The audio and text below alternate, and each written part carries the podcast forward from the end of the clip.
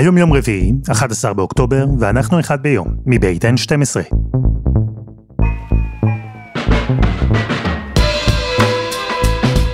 אני אלעד שמחיוף, ואנחנו כאן כדי להבין טוב יותר מה קורה סביבנו, סיפור אחד ביום, בכל יום.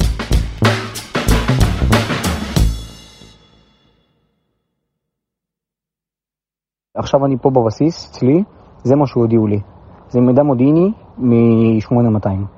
חברים, שימו לב, אני חזק, חזק, חזק בכל התהליכים שקורים. אה, המון טלפונים. אף אחד לא מדבר על זה, אף אחד לא יודע את זה בכלל. כולנו קיבלנו כאלה. המון. שלי זו הודעה מאוד חשובה. דיברתי עם הבוס שלי עכשיו שהוא מאוד uh, חזק במערכת הצבאית, הוא התקשר אליי עכשיו כדי להגיד לי כזה דבר. האמריקאים לא סתם פה, הולכת להיות מערכה מאוד גדולה שאף פעם לא הייתה כזאת.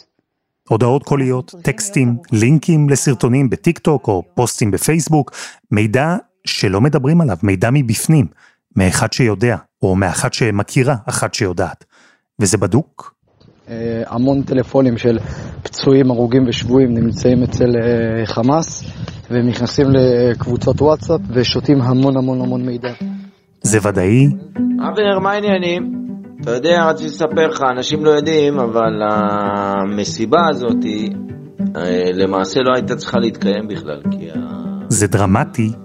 תקשיבי, אין לי מספיק זמן להתקשר לכולם, אז תעביר את זה לכל החברות שלך, לכל המשפחה שלך. וזה מידע שאתם חייבים, פשוט חייבים, להעביר הלאה. אני רוצה שתשתפו את הסרטון הזה כמה שיותר, כי... תעבירו את ההקלטה שלי מבחינתי שהיה עליה העבר בלי סוף.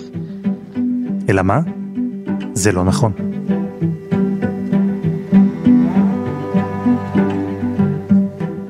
אז בתום היום הרביעי של מלחמת אוקטובר 23, אנחנו בזירה הנוספת שבה נערכת המלחמה. לא בדרום, לא בעזה, לא בגבול המתחמם עם לבנון או ביישובי הצפון. היום אנחנו עם מציאות המלחמה שנוצרת אצל כולנו בכיס, בטלפונים. המציאות האמיתית של הפייק ניוז.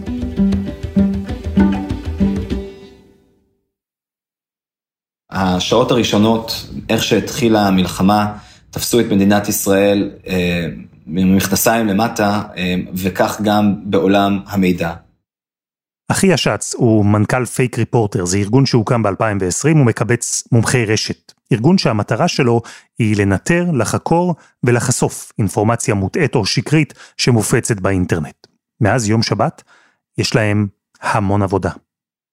זה עבודה מאוד מתישה, צוות גמור, קורע את התחת, עובד מסביב לשעון, ואנחנו מביאים גם עוד מתנדבים כל הזמן, אבל עדיין זו פשוט עבודה מאוד קשה. היא קשה לא רק בגלל שזה סביב השעון, זה קשה כי זה תכנים מחרידים. וזה לחיות בתוך הדברים הקשים ביותר ברשת, ואני לא רק מצדיע להם, אני חושב שהם אה, גיבורים של ממש, ש... זה אולי קלישאתי, אבל לא רבים במדינת ישראל יודעים כמה הם עובדים כדי להגן עלינו. הם עובדים קשה, וכדי להגיע לאמת הם צופים בשעות על גבי שעות של סרטונים מזוויעים, תמונות נוראיות, הם מחפשים טקסטים בחשבונות שוליים. הכל כי הם מאמינים שיש בזה ערך, שפייק ניוז זו חזית לכל דבר.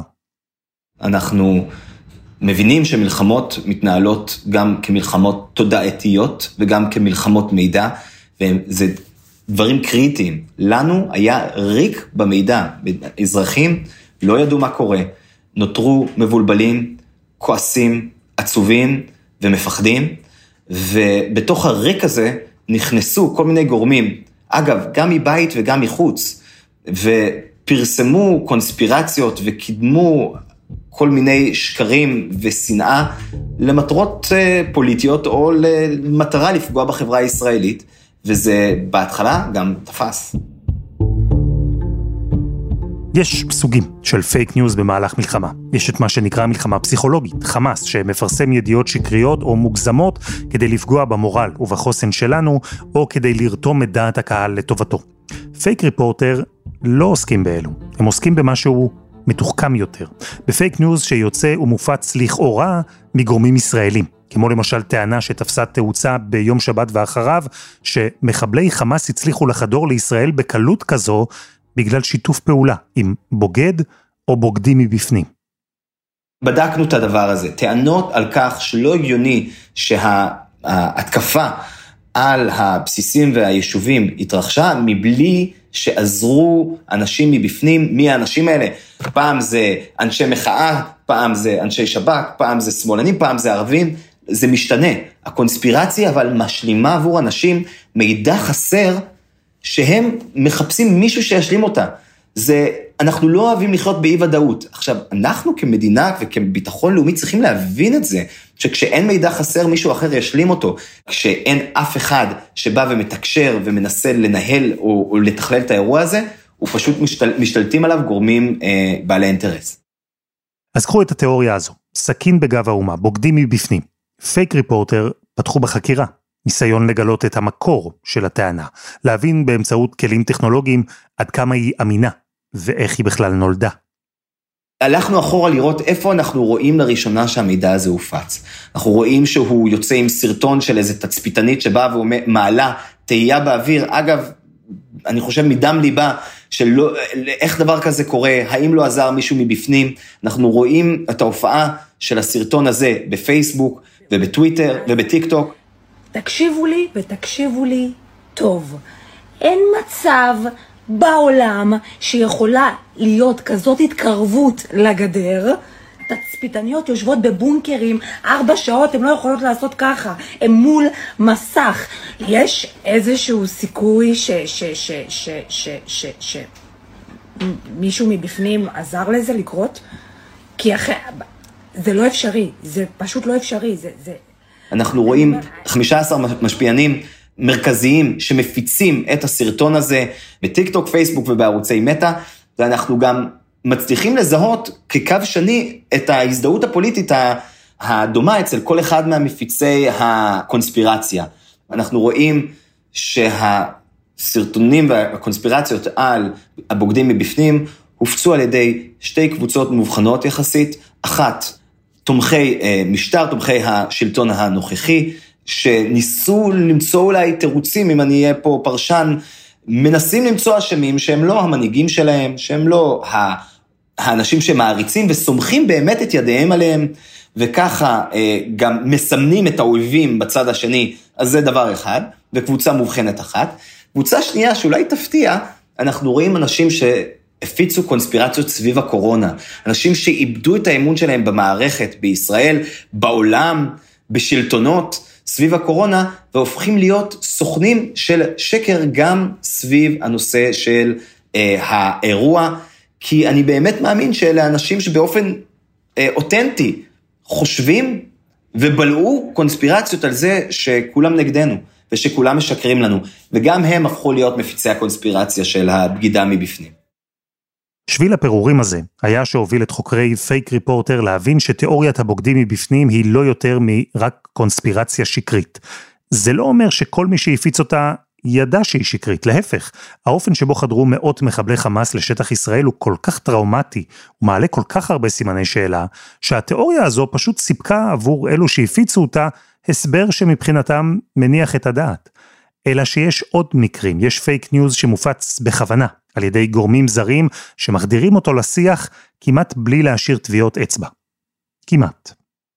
ראינו אה, שהאיראנים, וזה באופן, אה, אני יכול להגיד, ודאי מבחינתנו, חומרים שהצלחנו לקשר אותם לחשבונות איראנים מוכחים, הפיצו לדוגמה את המידע שככל שאני מבין הוא לא נכון עד כה, לא אומת שהייתה שמיכת סייבר מעל הצבא הישראלי והיכולות הישראליות והטכנולוגיה הישראלית, שאפשרה את הפריצה של הגבול ובכלל את ההתקפה. לא מצאנו סימוכים לזה. בדקנו עם בכירים בביטחון הישראלי, שאמרו שהדבר הזה הוא ככל הידוע להם לא נכון. אז למיטב ידיעתי זה לא נכון, אבל אני לא יודע באמת הכל. מה שאני כן יודע, שזה מידע שהוזרם, קיבל עידוד וקיבל תמריצים על ידי חשבונות זרים איראנים, שניסו שאנחנו נחשוב שאיראן כל כך מוצלחת וכל כך טובה וכל כך בעלת יכולות, כדי לשתק את, אה, באמצעות סייבר את כל החברה הישראלית או את כל הביטחון הישראלי. בוטים. זו דרך מוכרת ואפקטיבית להפיץ פייק ניוז. אלפי חשבונות פיקטיביים שמקדמים את אותה אינפורמציה, משתמשים באותן מילים ובאותם ניסוחים. עכשיו, אני יודע מה אתם חושבים. כן, נתקלתי לא מזמן ביוזר כזה, היה לו שם מוזר, לא הייתה לו תמונה, הוא כתב פוסט קצר, משונה ועילג, מה big deal, לא התייחסתי. אבל זה רק חלק מהעניין, חלק מהכוח והאפקטיביות של הבוטים. המטרה האמיתית שלהם היא להשתמש במסה כדי לעשות מניפולציה, גם על הרשת החברתית וגם על המשתמשים שלה. כן, ו- ועוד. מצד אחד, בוטים יודעים לתת boosting לכל מיני תכנים כאלו ואחרים. ה boosting משפיע על אלגוריתמים. אה, ראינו לדוגמה איך האלגוריתם, גם של פייסבוק וגם של טוויטר, באיזשהו שלב אה, תפס את הגל של שימוש במילים בגידה מבפנים, או לחילופין סרטונים שהפיצו את זה, והתחיל להפיץ את זה בעצמו, וקידם בעצמו, כי האלגוריתם מבין שהדבר הזה מביא traffic. אבל הוא משפיע על עוד משהו. אם אני רואה משהו שמקבל עשרת אלפים לייקים, אני חושב שיש לו פופולריות. הוא יוצר תודעת שווא של תמיכה ברעיון, באדם, או בקונספירציה מסוימת. והנראות הזו יש לה אה, כוח גדול מאוד בציבור, ולא רק בקרב האלגוריתמים של הרשתות. ואני חושב שזה דבר שצריך לשים עליו את הדעת. לא כל הלייקים ולא כל מה שפופולרי הוא בהכרח נכון, או לחילופין באמת פופולרי. ולצד כל אלה, יש עוד סוג של פייק ניוז, הוא אולי מורכב יותר בהשוואה לקודמים. לא תיאוריות קונספירציה מוגזמות, לא מידע סנסציוני שנועד למלא ואקום של אינפורמציה ולספק תשובות לשאלות. יש, וזה הפך לדבר נפוץ מאוד במלחמה הנוכחית, יש סרטונים ותמונות מזעזעים, נוראיים, שמתארים בעצם דברים שבאמת קורים, אבל לא באמת קורים עכשיו. דיסאינפורמציה, קונספירציות, בדרך כלל נבנות על רסיסי אמת. אני חושב שהדבר שאותי הכי תפס היה כשראיתי את סבתא של הילדה שלי, כן, אה, אה, חמותי, אה, נשברת ובוכה במטבח כשהיא צופה בסרטון, הסתכלתי על הסרטון ואני רואה שזה הסרטון של הילדים בכלובים. אני אומר לה, סמדר, זה שקר, אל תאמיני לזה. והבנתי כאילו בסופו של יום שהדברים האלה, הם, הם יושבים על, על obviously רסיסי אמת, ילדים נחטפו. ופתאום ה image הזה שלוקח את זה ועושה את זה כמציאות, הוא מאוד מאוד קשה, וגם אגב, מאוד קשה להפריך אותו, כי אתה דורש מהעובדים שלנו לשחות בתוך, בתוך סרטונים נוראיים. זו דוגמה אחת. אני רוצה להגיד משהו נוסף. אה, יש סרטון של ילד שנראה שמציקים לו ילדים בעזה. נראה סרטון של ילד ישראלי, אה, אנחנו הבנו מכל מיני כיוונים שמדובר בסרטון אה, מזויף, הוא נראה לנו סרטון מזויף, אבל עד עכשיו, עד לרגע זה, לא הצלחנו למצוא את המקור, לא הצלחנו מישהו שיאשש לנו שהדבר הזה הוא חד משמעית מתקופה וממקור אחר. ואנחנו מתייחסים אליו כסבירות גבוהה מאוד לפייק, כי גם אין אף אדם שבא ואמר, רגע, זה הילד שלי, זה של השכן, אני מכיר את הילד הזה, כן? אבל אין את המקור. וזה נורא נורא קשה לבוא ולקבל החלטה ולהגיד, הדבר הזה הוא שקר. אנחנו מתייחסים בחרדת קודש למידע שאנחנו בודקים, ואני מקווה מאוד שאנחנו לא מטעים אף אחד, אבל אני חושב גם, אין מה לעשות, מישהו צריך לעשות את העבודה הזאת. להסתובב בביבים, לבדוק מידע ולנסות לתווך את המציאות כמה שאפשר לציבור. נראה לי שאתה יכול להזדהות. זה לא שהסרטונים האלה נוצרו בכלי AI או בסט צילומים, הם אמיתיים. אלו אירועים שקרו ותועדו. יותר מזה, הרי ילדים נחטפו לעזה, הסרטונים לא מתארים מציאות מדומה ומופרכת. הפייק כאן, ובמקרים אחרים, הוא בקונטקסט. נכון, זה uh, מידע שהוא כנראה שקרי באופן שבו הוא מתווך לנו. אנחנו נכנסים פה קצת לקטנות שהן מאוד מאוד חשובות. מה קורה בפועל? בפועל זה שובר אותנו. כשהדברים האלה מתרחשים, אמ, אנחנו נפגעים כחברה, וגם אגב, כצבא שצריך לנהל את הסיפור, או פיקוד העורף שצריך לנהל את הסיפור, וגם כחברה דמוקרטית שצורכת מידע אמין ומנהלת את חייה על פי מידע אמין.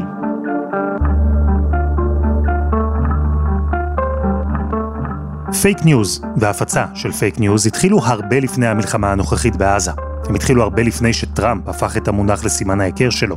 דיברנו עם יובל פלוטקין, הוא עיתונאי וחוקר שמועות וקונספירציות. שמועות, הוא הסביר, זה מידע שמי שמעביר אותו לא באמת בטוח אם הוא נכון או לא.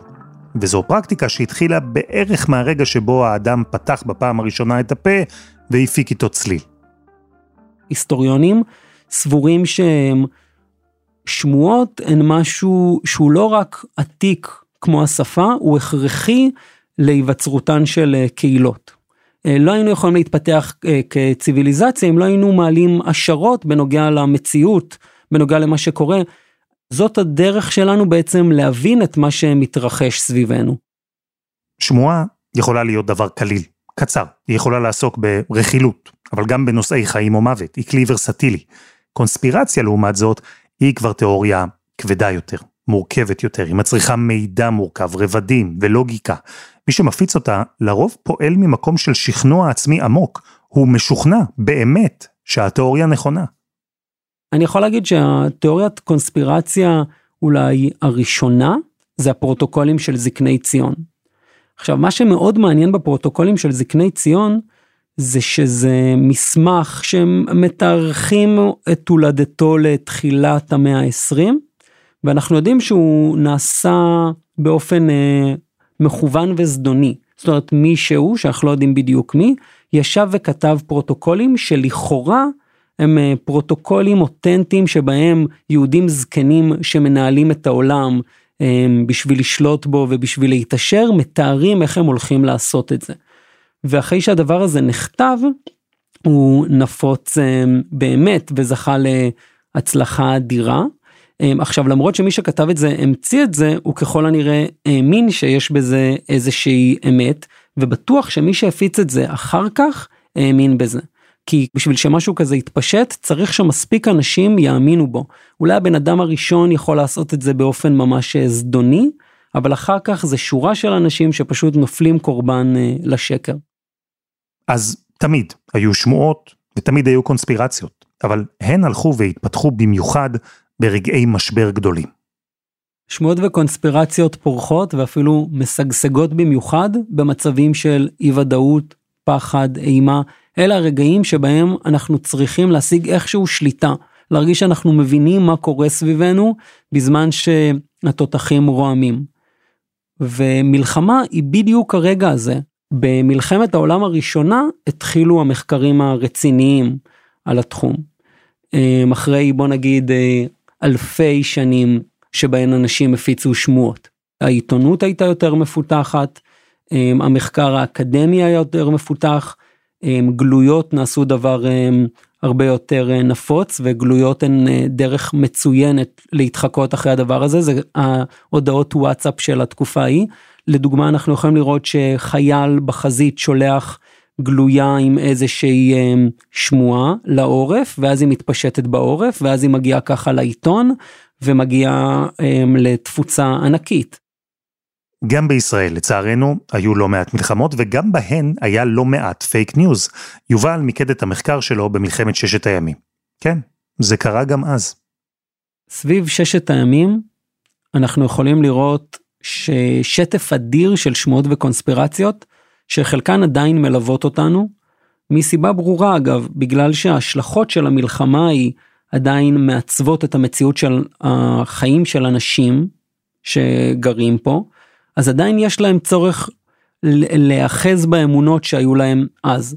לדוגמה, הרבה פלסטינים מאמינים שהסיבה שישראל ניצחה במלחמת ששת הימים הייתה בגלל שישראל וארצות הברית שיחדו במיליון דולר בכיר בצבא מצרים, שגרם לכך שהמטוסים המצרים יישארו על הקרקע, ואז ישראל תוכל להפציץ אותם בקלות ובזה בעצם לסיים את המלחמה עוד לפני שהיא התחילה.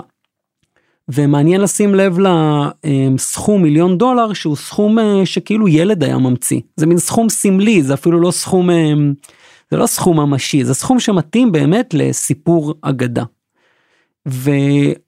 ובתיאוריית הקונספירציה הזאת מאמינים גם היום אני שמעתי במו אוזניי פלסטינים במזרח ירושלים מספרים אותה. וגם ברור לנו למה בחודשים שלפני המלחמה נאצר התרברב ברדיו, בטלוויזיה, בפני כל העולם הערבי שהוא הולך להשמיד את מדינת ישראל, שיש לו את הצבא הכי חזק שאפשר. ברגע שהתבוסה קרתה באופן כל כך uh, מיידי ומטלטל, היה צריך להמציא איזשהו סיפור שיצדיק את המצב הזה. לעומת זאת, ישראלים בעיקר סיפרו, העבירו ביניהם שמועות בזמן המלחמה. שמענו שהופכים את אה, פארק הירקון לבית קברות אה, ענק כי מתכוננים לעשרות אלפי הרוגים. אמ, שמענו שהולכת להיות שואה שנייה, שמעתי שהבעל של צילה נהרג. אחרי המלחמה, ליהודים לא ממש היה צורך בתיאוריית קונספירציה. כי כשאתה בצד המנצח אתה לא מנסה ליישב את הדיסוננס הזה, אתה פשוט חי עם התוצאות מבחינתך חיוביות. וזה הניסוי הסמלי הזה שאפשרה לנו מלחמת ששת הימים, הוא לימד אותנו המון. בזמן המלחמה, בזמן המשבר, בזמן חוסר הוודאות, בזמן הפחד, פרחו שמועות וקונספירציות, ובתוך ימים, שישה ימים ליתר דיוק, עם הניצחון הגדול, כולן נעלמו. לא היה בהן עוד צורך, לא היה צורך במנגנון הגנה כזה כדי להתמודד עם המציאות. לגמרי, קונספירציה היא ניסיון לעשות איזשהו סדר במציאות במצב של כאוס, ולכן היא גם כל כך נפוצה ברגעים של אסון כמו במלחמה. ברגע שאנחנו לא יודעים מה קורה, ואפשר לראות גם שנניח במלחמה הנוכחית, עבר המון זמן עד שבממשלה ובצבא התייצבו בפני הציבור והסבירו באופן אה, ברור מה קורה, אז אנשים מנסים להסביר את המצב. זאת גם דרך אה, לנסות להשיג שליטה על המציאות. באיזשהו מקום יותר קל להאמין שמישהו תכנן את הדבר הזה, מאשר שפשוט אה, מישהו הביס אותנו, מישהו הכאיב לנו ופגע בנו באופן כל כך קשה. אולי לאזרחים ישראלים היום, קל יותר להאמין שהייתה בגידה פנימית של מישהו אחד בצבא, מאשר שכל הצבא הישראלי פספס את הדבר הזה שהולך לקרות. עכשיו, אני חושב שהם, שלפעמים אנחנו שומעים אה, קונספירציות, ויש לנו צורך ללוג למי שמספר אותן. אני חושב שמאוד כדאי להקשיב לקונספירציות האלה, ולהבין למה אנשים אה, מפיצים אותן, כי זה באמת מעיד זה באמת עוזר לנו להבין איך מישהו אחר רואה את המציאות. אז כן, זה כלי הישרדותי, מנגנון הגנה, אבל הוא יכול להיות הרסני, הוא מזיק. ובניגוד לעבר, בניגוד לימי הפרוטוקולים של זקני ציון, מלחמת ששת הימים, או אפילו הפייק ניוז שהופיע אחרי פיגועי 11 בספטמבר, בשנים האחרונות נכנס משתנה חדש לתמונה. טכנולוגיה, או ליתר דיוק, כלי ההפצה, שדרכם עובר הפייק. כשהרשתות החברתיות נולדו, בדגש על טוויטר, אנשים ממש קיוו שהאמת אה, תביס את השקר לצמיתות. שמעכשיו יהיה הרבה יותר קשה לשקר. שעד עכשיו ממשלים היו אומרים לנו מה שהם רוצים, עיתונים אה, מגויסים היו עושים תעמולה, ועכשיו, ככה חשבו כשהרשתות החברתיות התחילו, אנשים יוכלו להגיד פשוט את האמת, לצלם את הפיגוע שקורה ברחוב שלהם, לתעד במילים או בצילום רצח עם. כל בן אדם יכול היה לספר מה קורה מחוץ לחלון של הבית שלו. ובאמת הייתה תקווה מאוד גדולה שהתפוצצה לנו בפנים מהר מאוד. והיום אנחנו רואים שכמה ששמועות וקונספירציות הן דבר עתיק, האינטרנט בסופו של דבר רק מחזק את התופעה הזאת ומגביר אותה. וזה הדבר העיקרי שהשתנה. רשתות חברתיות הפכו לכלי יעיל במיוחד להפצת פייק ניוז. בראשן, בטח בישראל, הרשת החברתית המצליחה ביותר, זו שאחיה שץ וארגון פייק ריפורטר רואים בה את עיקר ההפצה של מידע שקרי ומוטעה. וואטסאפ.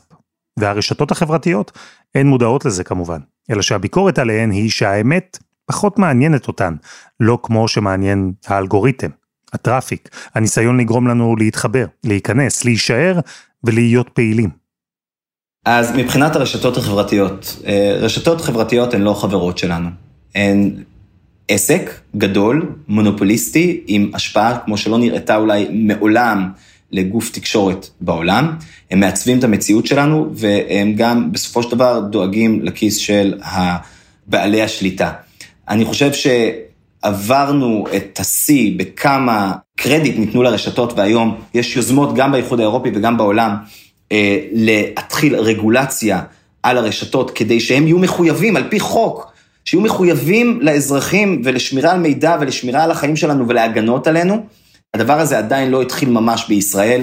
הממשלה הנוכחית עצרה יוזמות ו- ומהלכים שהתחילו בממשלה הקודמת, וזה סופר עצוב, כי בסופו של דבר זה למען האזרחים. אני מקווה שהדבר הזה, אה, אולי אחרי הסיבוב הזה אה, יבינו כמה הדבר הזה הוא חשוב, לא רק לחיים שלנו כאזרחים, אלא גם לביטחון הלאומי, אבל לא הייתי מצפה לגאולה מהרשתות מבלי יוזמה אזרחית ו- ומדינית. אז לא הרשתות, משם לא יבוא השינוי. הוא יבוא, אם יבוא, מאיתנו. אנחנו תמיד אומרים, יש לנו אה, נוהל שנקרא נוהל אב"ח. נוהל אב"ח זה עין, ב', ח', עין זה ייצרו, לפני שאתם מפיצים משהו, שנייה תעצרו, תחשבו, תיקחו נשימה. העצירה הזו היא באמת באמת מונעת אה, שקרים וסבל להמון המון אנשים. ברגע שאנחנו עוצרים, אנחנו קוראים באופן ביקורתי, אנחנו כבר מסננים המון המון מהמידע. לא להפעיל את הרגש, להפעיל את המוח מהבחינה הזו. והדבר השני זה לבדוק, בדקו. בדקו איך המידע הזה מוצג לי, יש שגיאות, הוא סנסציוני, מאיפה הוא מגיע? האם אני, הפרופיל המוזר הזה הוא באמת פרופיל של בן אדם? הודעת וואטסאפ, האם זה מידע אמין? אה, אם לא, אז כל הדברים האלה מדליקים לנו נורת אזהרה. והדבר השלישי זה חפשו. חפשו את המידע הזה במקומות אחרים, תצליבו אותו גם אצל העיתונות הממוסדת. העיתונאים, הם בודקים ומטווחים מידע עד כמה שהם יכולים באופן אמין. אה, אז ערוצי החדשות, וגם אצלנו, אצל ארגונים שעושים בדיקות מידע, תבדקו אם מה שנתקלתם בו הוא לא שקר. החיפוש הזה של הצלבת מידע הוא באמת מצמצם את 99% מהשקרים שמופצים. וזה הטיפים שלנו לציבור, ומעל כולם, פשוט גלו אחריות. תזכרו שמלחמת המידע היא מלחמה אמיתית גם כן, גלו אחריות, אל תראו, אל תפיצו דברים סתם, קחו רגע. אחיה שץ, תודה. תודה רבה, אה, ואני מקווה שנגיע לימים טובים יותר. ותודה גם ליובל פלוטקין.